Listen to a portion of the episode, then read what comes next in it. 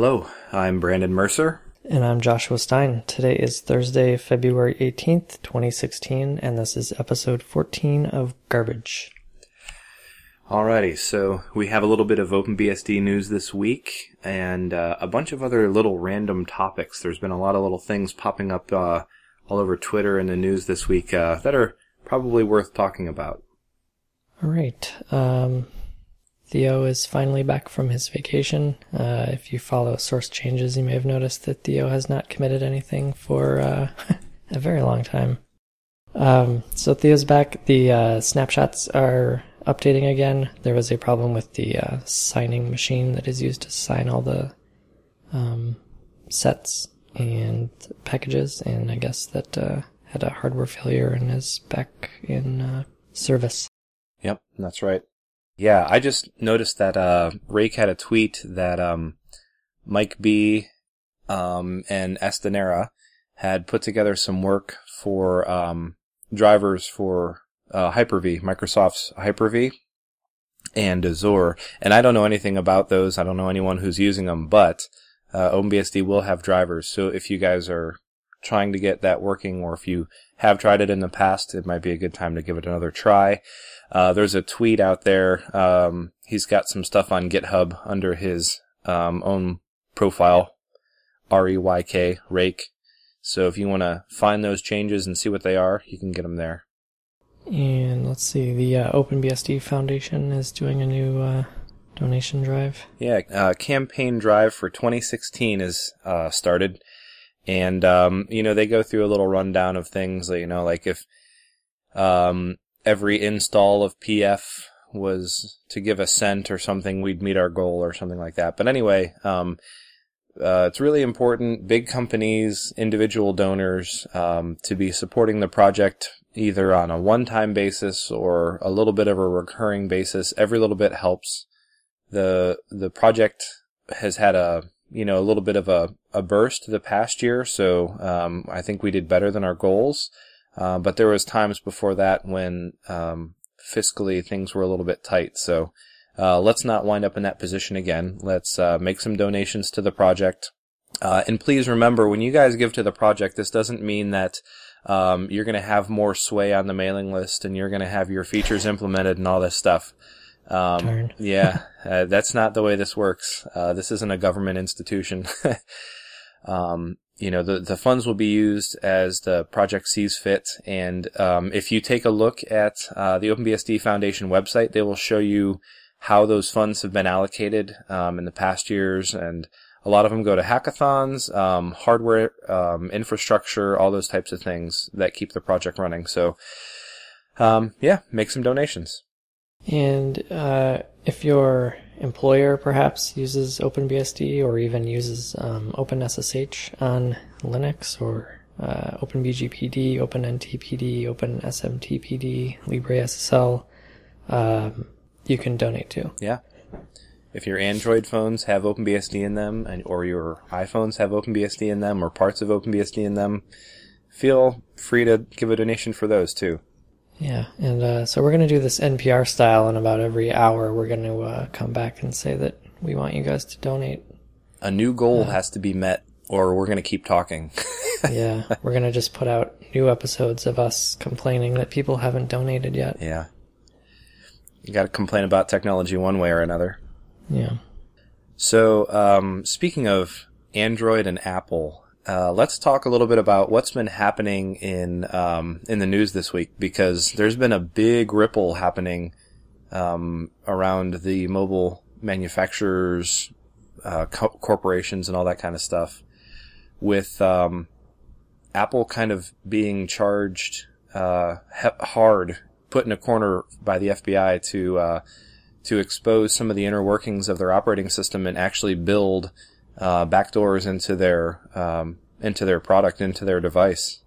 Yeah. So the uh, I guess the argument that had been running for the past few months at least has been lawmakers trying to say that uh, Apple and Google and every other company needs to build in uh, cryptography backdoors because um, we can't have the uh, the terrorists running around encrypting things mm-hmm. without uh, the United States being able to read it. Um, but this is a slightly uh, different issue where the FBI is uh, specifically trying to get Apple to. I don't know if it's if you'd really consider it a backdoor. They're getting them to try and disable a software um, mitigation, I guess, to uh, how fast you can enter in um, PIN codes to unlock an iPhone to get access to it. So the way it works right now is if you every time you put in a bad passcode, iOS um, has a delay in it, and then after like ten tries, it just wipes the whole phone. So the FBI wants Apple to make a custom version of iOS that does not automatically format the phone, and the software delay um, that is imposed after each failed try um, should be eliminated. Mm-hmm. Because I guess the phone that this is happening on is the iPhone 5C, which does not have the new secure enclave thing that um, is actually keeping like the encryption keys in the hardware itself. And that secure enclave has a like a hardware imposed delay on how many tries you can do. But there's also like a just a software delay that's on the the phones that don't have that. And so I guess the FBI just wants that uh, disabled. Yeah. They, I think they said they also want some mechanism to input pin codes through like the USB connection or whatever. Yep. So that somebody doesn't have to like tap in every possible combination. Although I don't know why they wouldn't just have a machine that can point at the screen and try every combination. Yeah, that's right. And in this case, um, this was in response to a tragedy.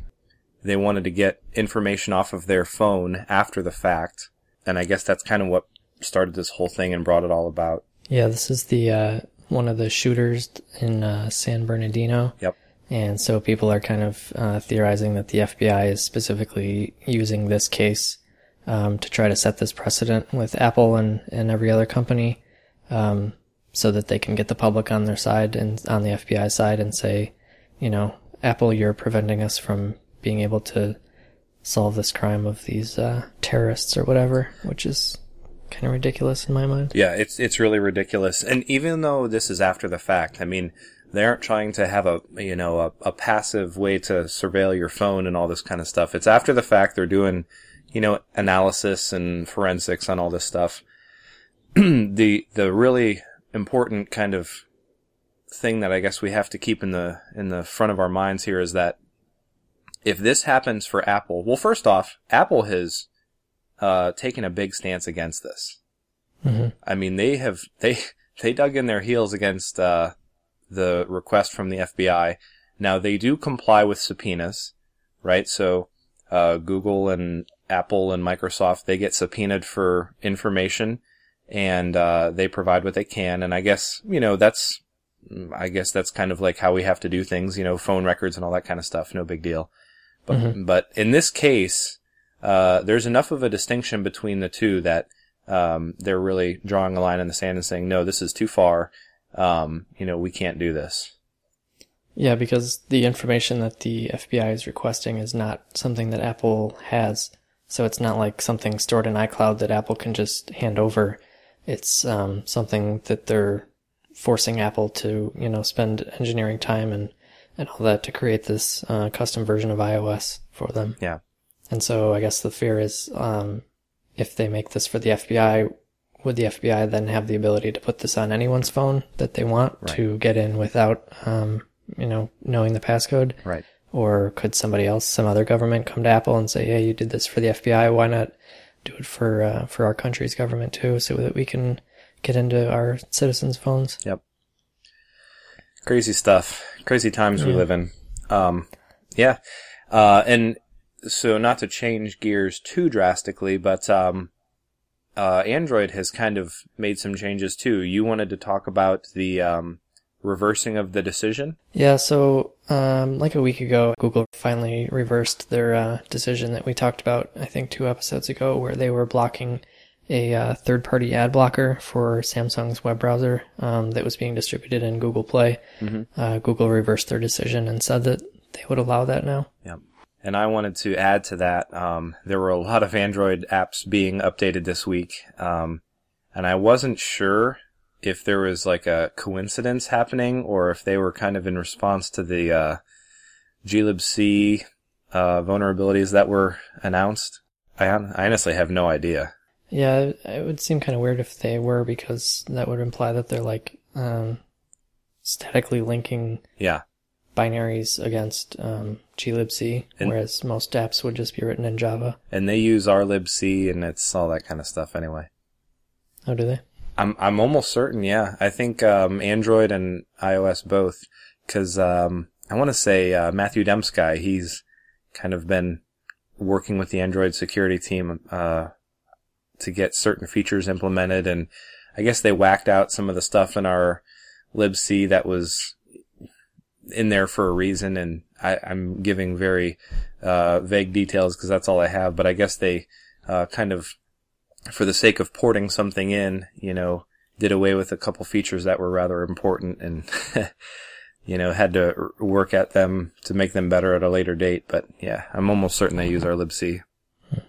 So anyway, yeah, um, huge week as far as that kind of stuff goes. People patching a lot of boxes. Yeah. And the B- BSD crowd all said, what, what's glibc? Yeah. So I wanted to talk about um, SSL and Let's Encrypt. Yeah. The uh, Let's Encrypt free uh, SSL certificate authority. Um, I had a chance to migrate some uh, certificates that I had with other companies to them over the past week, and uh, I just wanted to talk about that whole process. Um, it actually started by somebody emailing me and telling me that the SSL certificate that I had for lobsters, which is one that I paid for, was issued by Comodo, and they were upset that I was supporting Comodo because Comodo makes software and they're just a general company. But um, I don't really care because it's an SSL cer- certificate. It was like eight dollars a year, and um, the companies are all the same. I don't really care who's like saying that Comodo is signing my certificate doesn't really give it any less or more weight than uh, I don't. I mean, whoever else is selling SSL certificates. But anyway, so I looked into it and figured I'd uh, check out Let's Encrypt, which is a free uh, CA, and I've used um, StartCom before, um, and then everyone kind of abandoned them when it when uh, Heartbleed came out, and everyone had to revoke their possibly compromised SSL certificates, and StartCom, who had providing been providing free certificates, was charging money for uh, revocation and reissuing. So everyone was pretty upset that uh, their supposedly free certificate was now less secure because they would have had to pay to to revoke it. Hmm. So Let's Encrypt is a um, a nonprofit company that's um, pretty much I think it's trusted by all the major browsers now. So they're currently in beta, and the way to um, get an SSL certificate is a lot easier and more automated than uh, your traditional mm, uh, way of getting a certificate, where you like fill out a form on a website and they email you something, and then you click on a link, and then you click approve, and then it like emails you a zip file of your certificate. So the way that Let's Encrypt is working is that they have a standard protocol that is called Acme, and then there are various clients that just speak the Acme protocol to um, verify that you own a particular domain by checking a particular URL that's hosted at that uh, domain. So obviously this is currently only really working for domains that have websites on them. Um, and then it does the verification and then uh, just uh, issues you a certificate. And then some of the software clients for Acme can then automatically install that certificate. So I guess like the official client from Let's Encrypt, uh, the way that that's going to work is that it just you just run one command, and it automatically like creates a, uh, a CSR, and then uh, does the verification of your domain, gets your certificate, installs it, reconfigures Apache or Nginx, um, and then restarts it, and then you'd like run this from cron every three months because uh, Let's Encrypt certificates are only valid for I think 90 days, um, whereas uh, normal certificates are valid for like a year or more. So um, the official Let's Encrypt client is pretty uh, large and does a lot of things that I didn't want it doing automatically, um, especially because I'm not running Apache and I just don't want some program touching my config.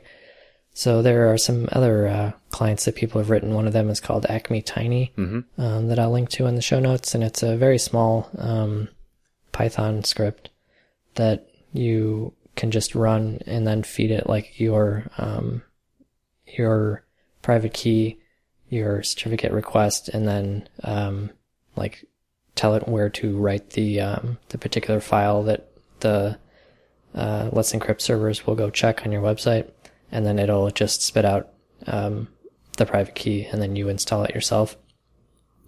So the whole process was pretty easy. Um, I wrote I wrote a small shell script to basically automate running the um, Python script Mm-hmm. because the the whole process obviously has to run as a root because it has to be able to restart Nginx after it installs the new SSL certificate. Right. But I don't want all this crap running as root. So the shell script runs as root and then it makes uh, uses like mktemp-t to create a temporary directory, copies the um, the private key and um, my Let's Encrypt um, key into that temporary directory, and then as a an unprivileged user, it runs the Python script with the private key and the um, my Let's Encrypt key, and then it writes. It has that unprivileged user has permission to write to the particular um, directory for my website that Let's Encrypt needs to check because it's like um, your website slash dot well dash known slash let's encrypt or something like that. Yep. So like you can confine it all to one directory basically. Like it doesn't have to write something into your root um, website directory. So then it, that all runs as an unprivileged user, and then once it gets the private or the um, certificate back, then root can copy that into um, the etc slash SSL directory, and then uh, restart Nginx. And so I have that running every month. Um, so yeah, I set that up for uh, one of my for lobsters. So that's running on a Let's Encrypt certificate now, and that's with Nginx. And then I made that shell script work on uh, another server that still runs the old uh, Apache 1.3 um, for another website. So it's pretty cool. Yeah. It's kind of scary to run all this stuff from cron and have to kind of worry. I mean, it's weird because it's more automated, but because they expire every 90 days, you have to, um, don't really want to do it manually. Right. So you, um, you have more automation, but it needs to do more stuff in an automated fashion and it has to run more often. So Yeah. it's kind of, That scared me a little bit. Um, honestly, when I when I went to do it, I was like, "Wait, it wants to start up a service on my server. I have to open up another hole in the firewall, and it's gonna connect into there and write stuff to my file system." And I was like, Yeah. "All right." And then um, I found the Python script. Like, I think that's in ports now too.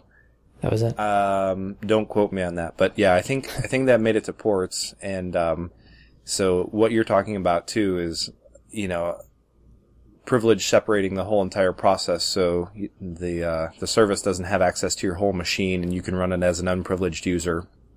So when the Python standard library winds up having some hole in the HTTP library, whatever, you know, it doesn't have access to do anything under the sun.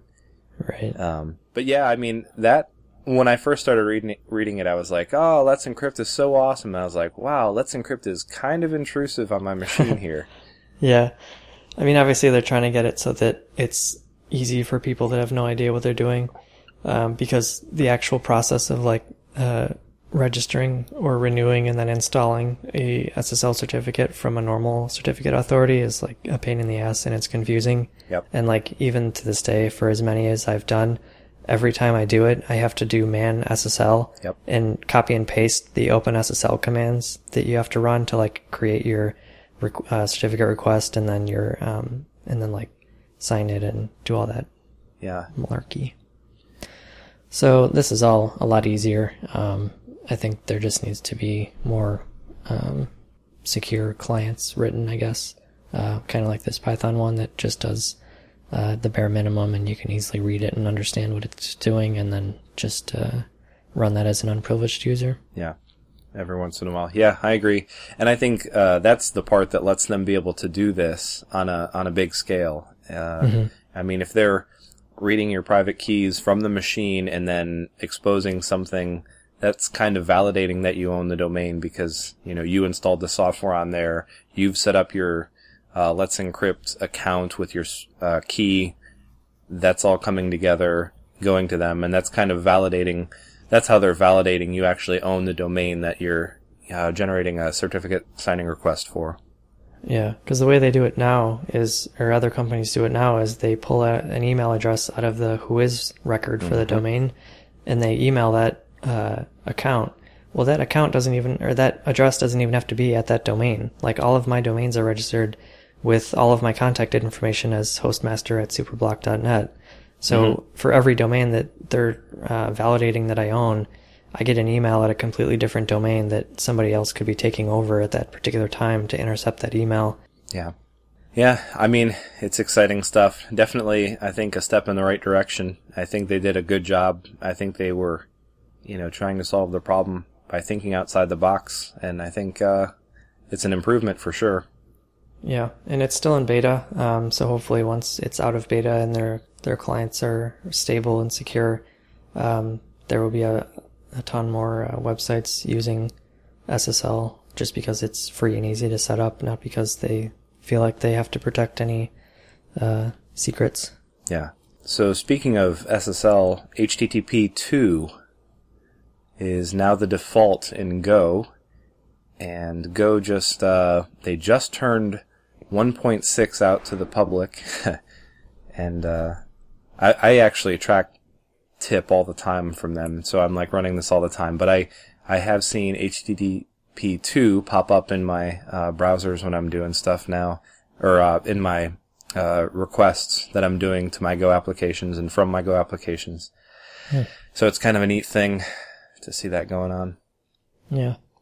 Um, my only experience with HTTP2 is that uh, Apple's notification servers that previously used this proprietary binary protocol, um, they have added a uh, HTTP2 interface so that you can do because the way that it had to work before with their their implementation was you would just write requests to it and then anytime there was an error with one of your notifications they would just drop your connection and then you had to open a new connection to their feedback server and then parse the result and see what you did wrong.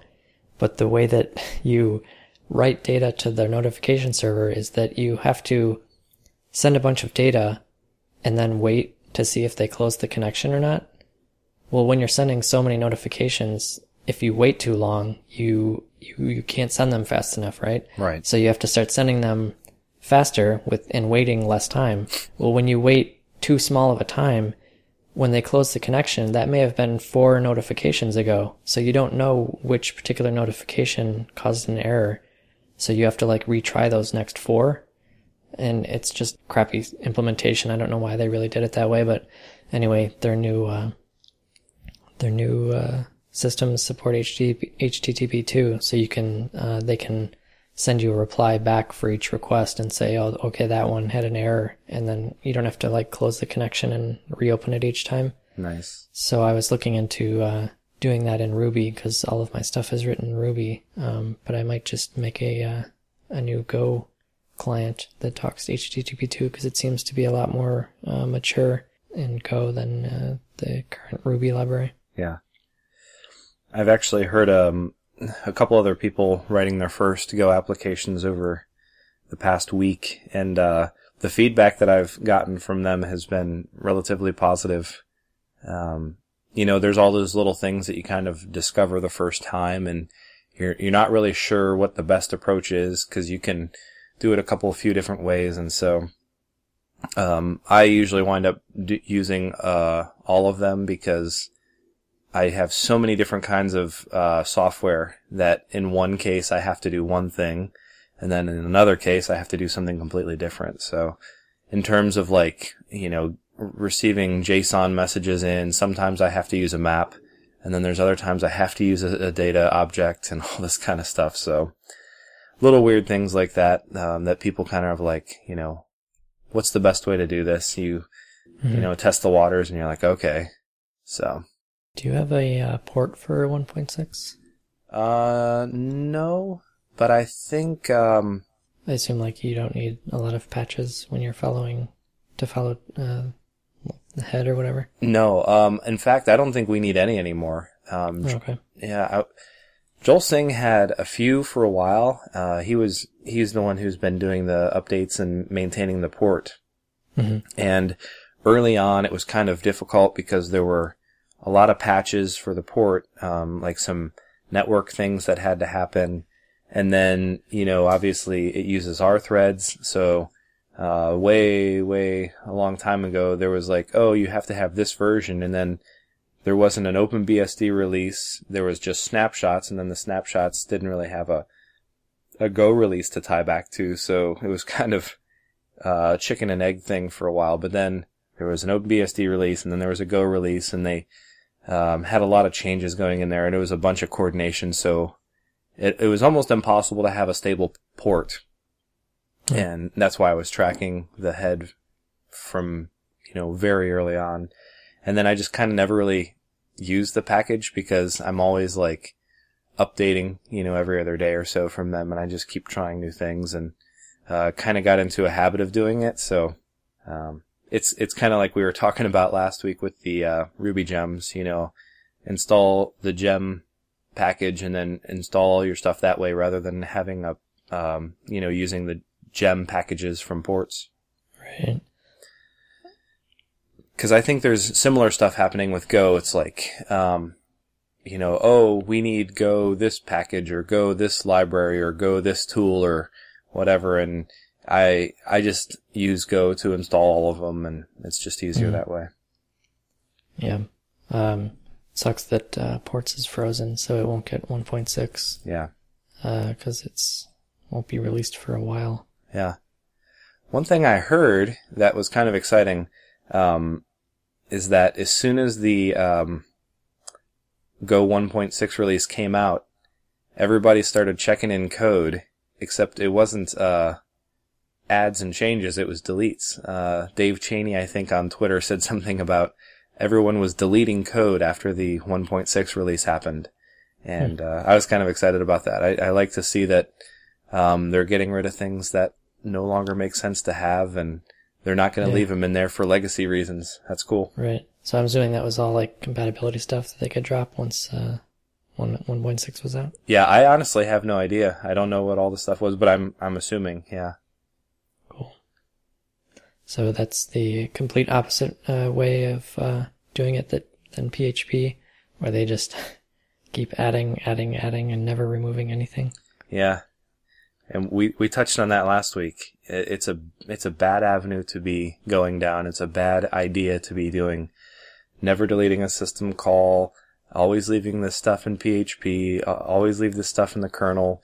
It'll rot. It'll give vulnerabilities some sort of head that they can grow and sprout up in the least opportune time. And, you know, it's just attack surface. It's just unmaintained cruft. You need to get it out of there. Well, good for them. Yeah. What else is happening this week? I saw, um, uh, read an article about Postgres, um, 9.5. Do you use Postgres? I do not. I use uh, MariaDB Nice. because Postgres scares me. That's funny. I Um, actually just never liked the way that it does authentication, and maybe it's completely different than it was the way that uh, that one time that I tried it. with the uh, host file and then authentication by like, oh, your host can do this type of thing and all that kind of stuff. Well, like MySQL has that, but in Postgres, from what I remember, there was like a separate file for users and stuff. Like it wasn't like in MySQL, you can issue a SQL query to pull the users and manipulate them and stuff. But in Postgres, you actually had to like log into the machine and edit a file, Hmm. which seemed weird to me. And it just seemed like it was the opposite of, or like a, a weird way of doing it. So I was turned off by it. Um, I know a lot of people use Postgres and it's, uh, you know, more stable and has better features and all that other stuff than MySQL, but I've uh, genuinely just never had any problems with MySQL or MariaDB. Yeah. Cool. Yeah. I, I don't know. I mean, Postgres is pretty much all I've used, um, outside of like commercial solutions of, uh, like Microsoft SQL and Oracle and stuff like that. Um, Hmm. but, uh, one of the things that I thought was kind of interesting about Postgres 9.5 is if you go way back, um, I don't know, eight, eight years or so, like when I was really studying Postgres and all that kind of stuff and making sure I understood how the inner workings all happened, um, you know, they didn't do a lot of like distributed things. You couldn't have multiple backends that you would uh, send queries to. Uh, Mhm. You couldn't like, um, you know, have a a bunch of slaves sitting there all handling queries and stuff, even if you wrote the data one time and all that kind of stuff. So, I don't think you're allowed to call them slaves anymore. oh yeah, that's right. Uh, It's uh, primary and secondary. yeah, secondary. You couldn't have Some many bullshit. secondaries uh, sitting side by side. Well, anyway, um, so the interesting thing about this article was um, they were talking about 9.5 um, having both horizontal improvements and vertical improvements. Um, and I think that basically is just, uh, you know, a way to uh, distribute um, both geographically and as far as like having, um, you know, separating your queries ac- across multiple hosts. And what they said was, is that uh, in previous releases, you know, you could uh, distribute a query, do a join across multiple hosts. So you Mhm. say, whatever, select from this table, join on that table, get me the data back, and you could have one table in, on one host and another table on another host. Mhm. But what it did was, is it sucked in all the rows and pulled them back to like the one server, and then did the join there Hmm. and uh, that's not really very kind to your network or efficient in terms of you know um, data and all that kind of stuff. So what they built is in the 9.5 they have stuff to actually um, perform the joins on the separate hosts.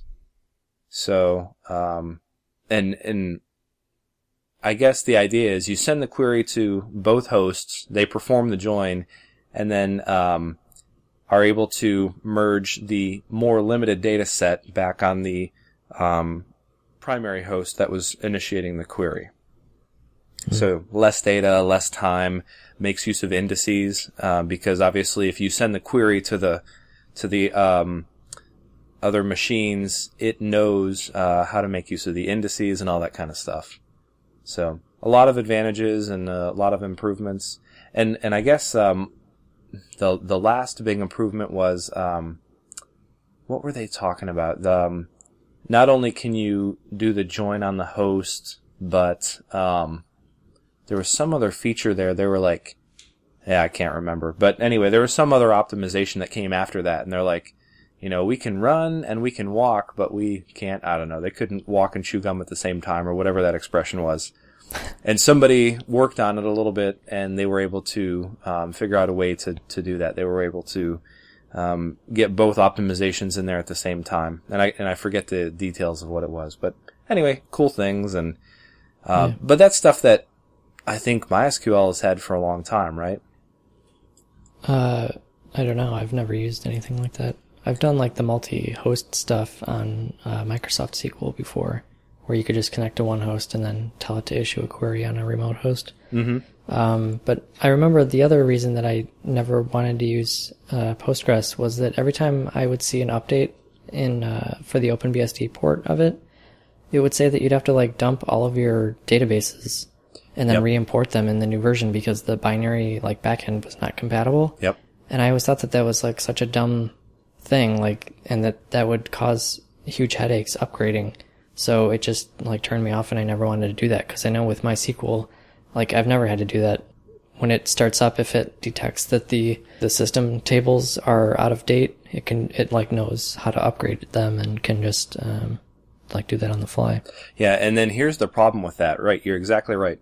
So Postgres, if you can leave the old instance up and you can fire up the new instance, you can do an import of the data. Mhm. And it'll pull from like 8.4 to 8.9.1 or whatever it happens to be. But the problem with an OpenBSD upgrade is you upgrade the snap, you upgrade your packages, and that's it. You know, you're, you're on 9.1 now Right. and they were upgrading enough that it got intrusive. Um, you know, at a time you're like, you, you'd be sitting along following snapshots, and then all of a sudden it'd be like, "Hey, we're not on 8.4 anymore. We're on 9.1." And you didn't dump your database first off, so then you got screwed, and you're like, "Okay, now I gotta figure something out here." Um, and then yeah, it, it was. It was always kind of a headache to you know migrate that data from one machine to another. I will say that um, on my laptop that's kind of a problem, but in production environments that I've used in work, it just it doesn't happen that way Mhm. um, because we always need to provision a new host anyway. Uh, I guess they're called guests in virtualization world. Um, but I think of host as like the server. So anyway, um, you spin up a new VM and you do the install of whatever version is on there then, and then you do an import there. And, uh, you know, so you have the old one up and running and you pull in the data and you're able to, um, you know, do the migration that way. So, yeah, um, it depends on the kind of the environment, I suppose.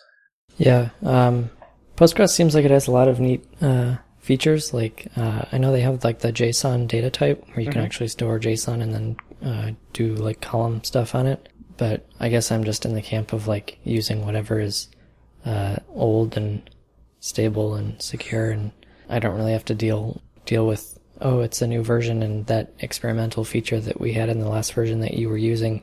Uh, we've completely changed it, so now you have to like you know update your application code and all that. Yeah. So like in MySQL, um, everything that I'm using it for is really boring, and I use um, like I was even using Redis at one time as a key value store, and I didn't want to deal with the replication of that and MySQL, so I just did a key value store inside of MySQL, and I'm replicating that across two servers, and it it works fine for what I'm doing.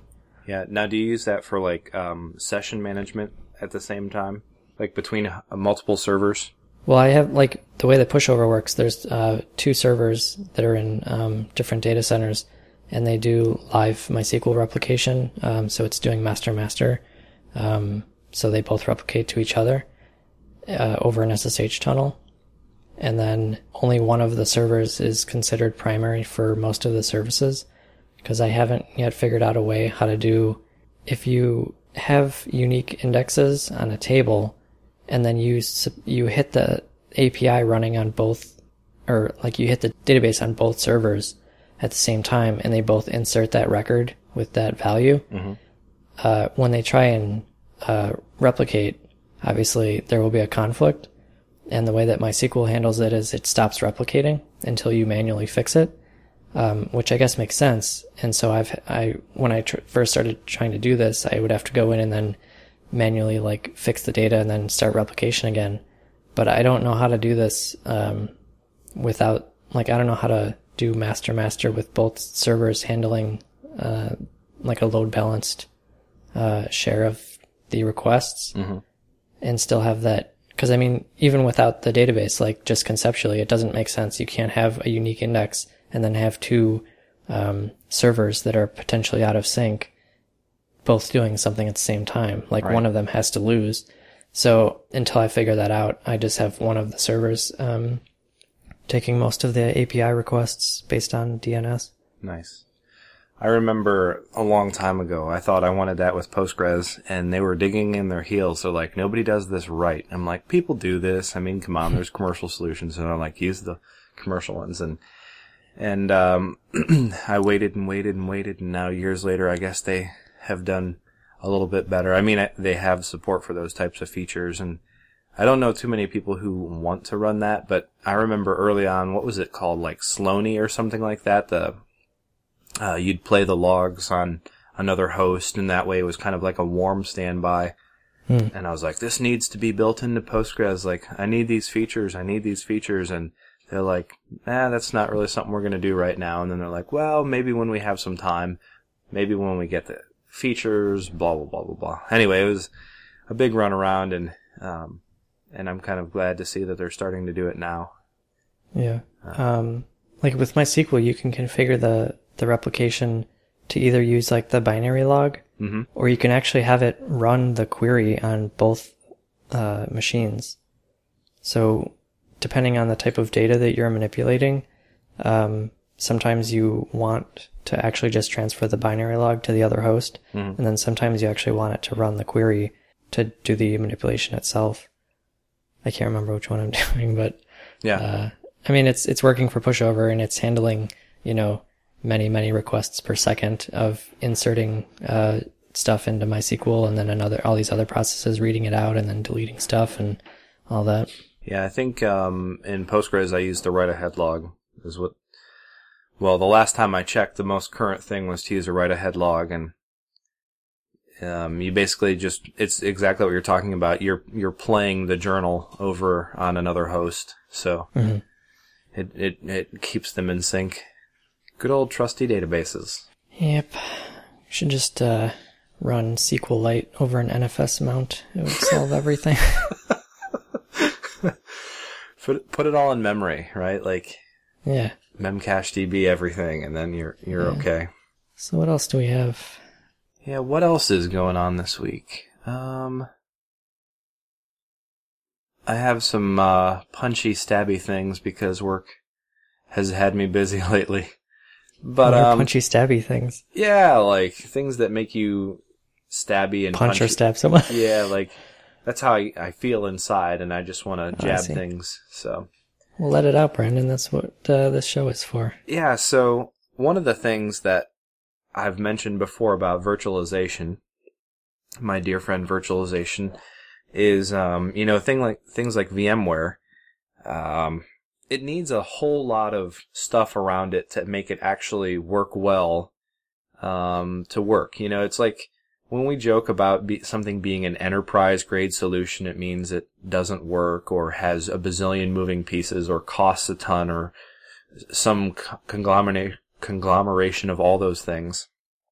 And VMware, you know, you need like a SAN solution, you need a backup solution, you need some crazy hardware specifications, a lot of licensing and and all this kind of stuff. And it's they have this management console that they give you and all this kind of stuff. And I was like, you know, what would be way easier than this umpteen bazillion dollar SAN that isn't as performant as my workstation is if you just had a physical machine with a physical disk in it and you had 50 of them. And uh, then you just had a, a piece of like software that could manage each of those machines uh, just like the VMware console does, but they weren't virtual.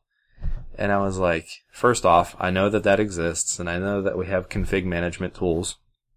Um, but you know, like visibility into resources and stuff, and that kind of like, I was, I was talking this morning with someone about the SAN and all this kind of stuff, which is what made me think about all this. But I built um, a dashboard to monitor several of our servers at work, and it's basically like memory, CPU utilization, hard disk utilization, how full is your disk, um, all that kind of stuff. And I was like, wait, I, I really literally just recreated most of the VMware dashboard, and you could easily use that on a physical machine.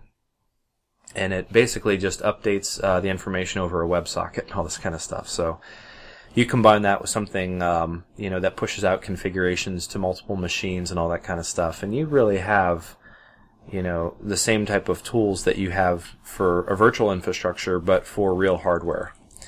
And uh, I still think for a lot of the things that we do, um, you know, virtualization is not a real good fit, and um, it often puts us, uh, pins us in a corner more often than it creates a convenience for us.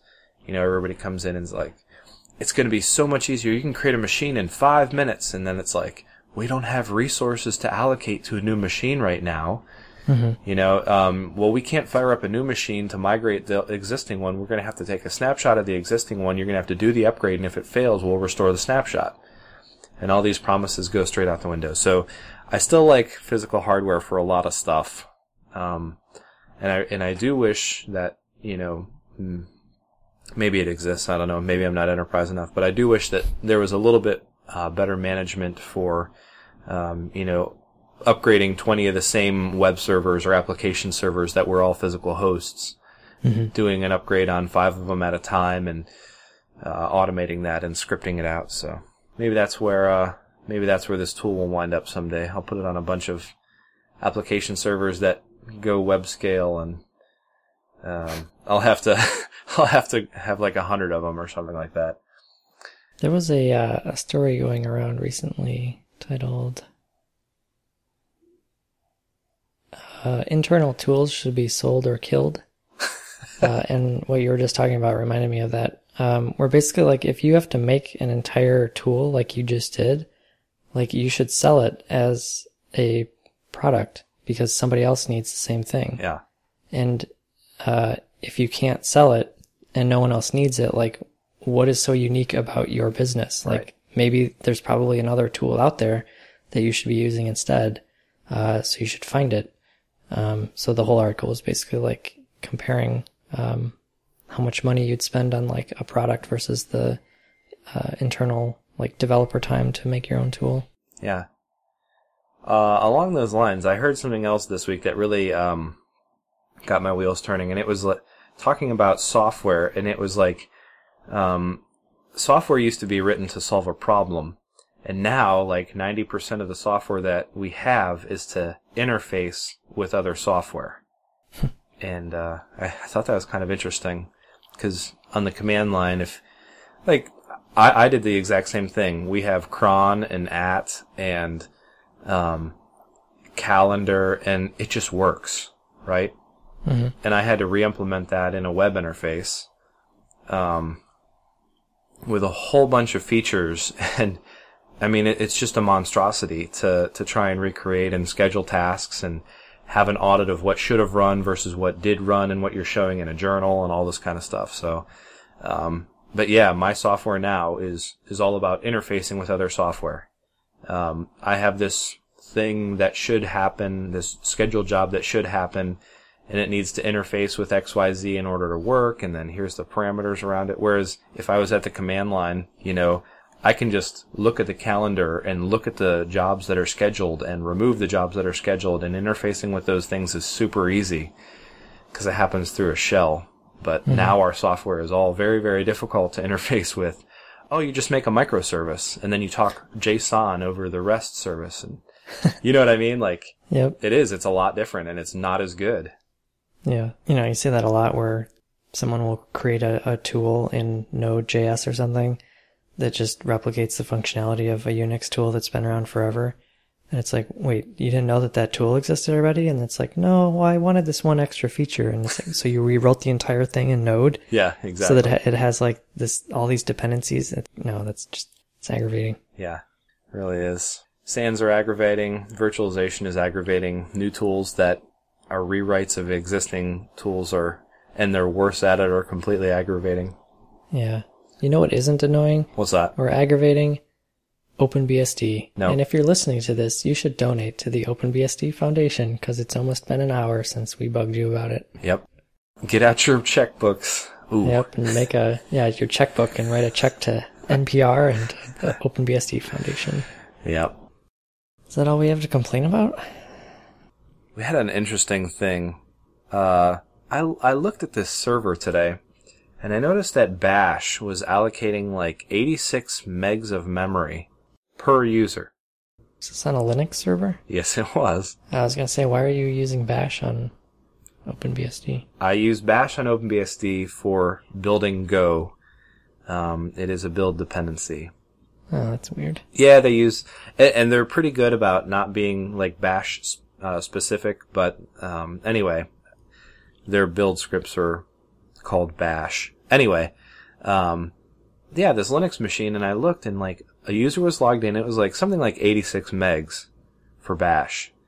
Now, if you have 150 users logging into a machine, that's a lot of memory for like just the shell. hmm And so it made me look, and I was like, "What? What is my typical login?" I, I have about um, 30 logins to my OpenBSD machine from three or four different users, and um, I was like, "Well, I wonder how many I have. You know, that'd be chewing up a lot of memory on my machine, and I only have four gigs allocated." And uh, KSH was using something like 600 to 900 KB each, and I was like, "Lovely." so Bash loses and K- KSH wins again. Yeah, I uh, I use Z Shell. Fun stuff. Well, good. We talked about a bunch of garbage again. Yeah. Well, that's all we have for this episode. Uh, if there's anything you'd like to hear us talk about in a future episode, you can reach us on Twitter at GarbageFM. Subscribe to our show's RSS feed on our website at garbage.fm or find us on iTunes or your podcast app. Brandon, where can people find you? Yeah, you can find me on Twitter. I'm at No Mercy Mod with a K N O W. Are you not on Google Plus anymore? Oh yeah, I still have Google Plus. Yeah, I've been on Google Plus and uh, ranting and raving as ever. Not usually, actually. Why are there no usernames on Google Plus and like your profile is some long random string of numbers? Um, that's my name in hex binary coded decimal. I don't. I don't know what it is, but uh, it is hard to find people. I think it's like that's the reason like people don't want to put their applications as just a web app for mobile devices because you can't search for just a mobile app. You have to have it like in some app store. Google Plus is the same way. It's like, hey, I'm out there, and they're like, where? And they're like, there's a search function on this website. You can try and find me. yeah, I guess Google's uh, arrogant in that they think they know search very well, so they'll just force everyone to search. Right. Ah, anyway, I'm on the web at jcs.org and on Twitter at jcs, and I am not on Google Plus. Cheers. I'll tell you what, we have great listeners, don't we? Yes, we do. They write us a lot of email and uh, encourage us with kind words.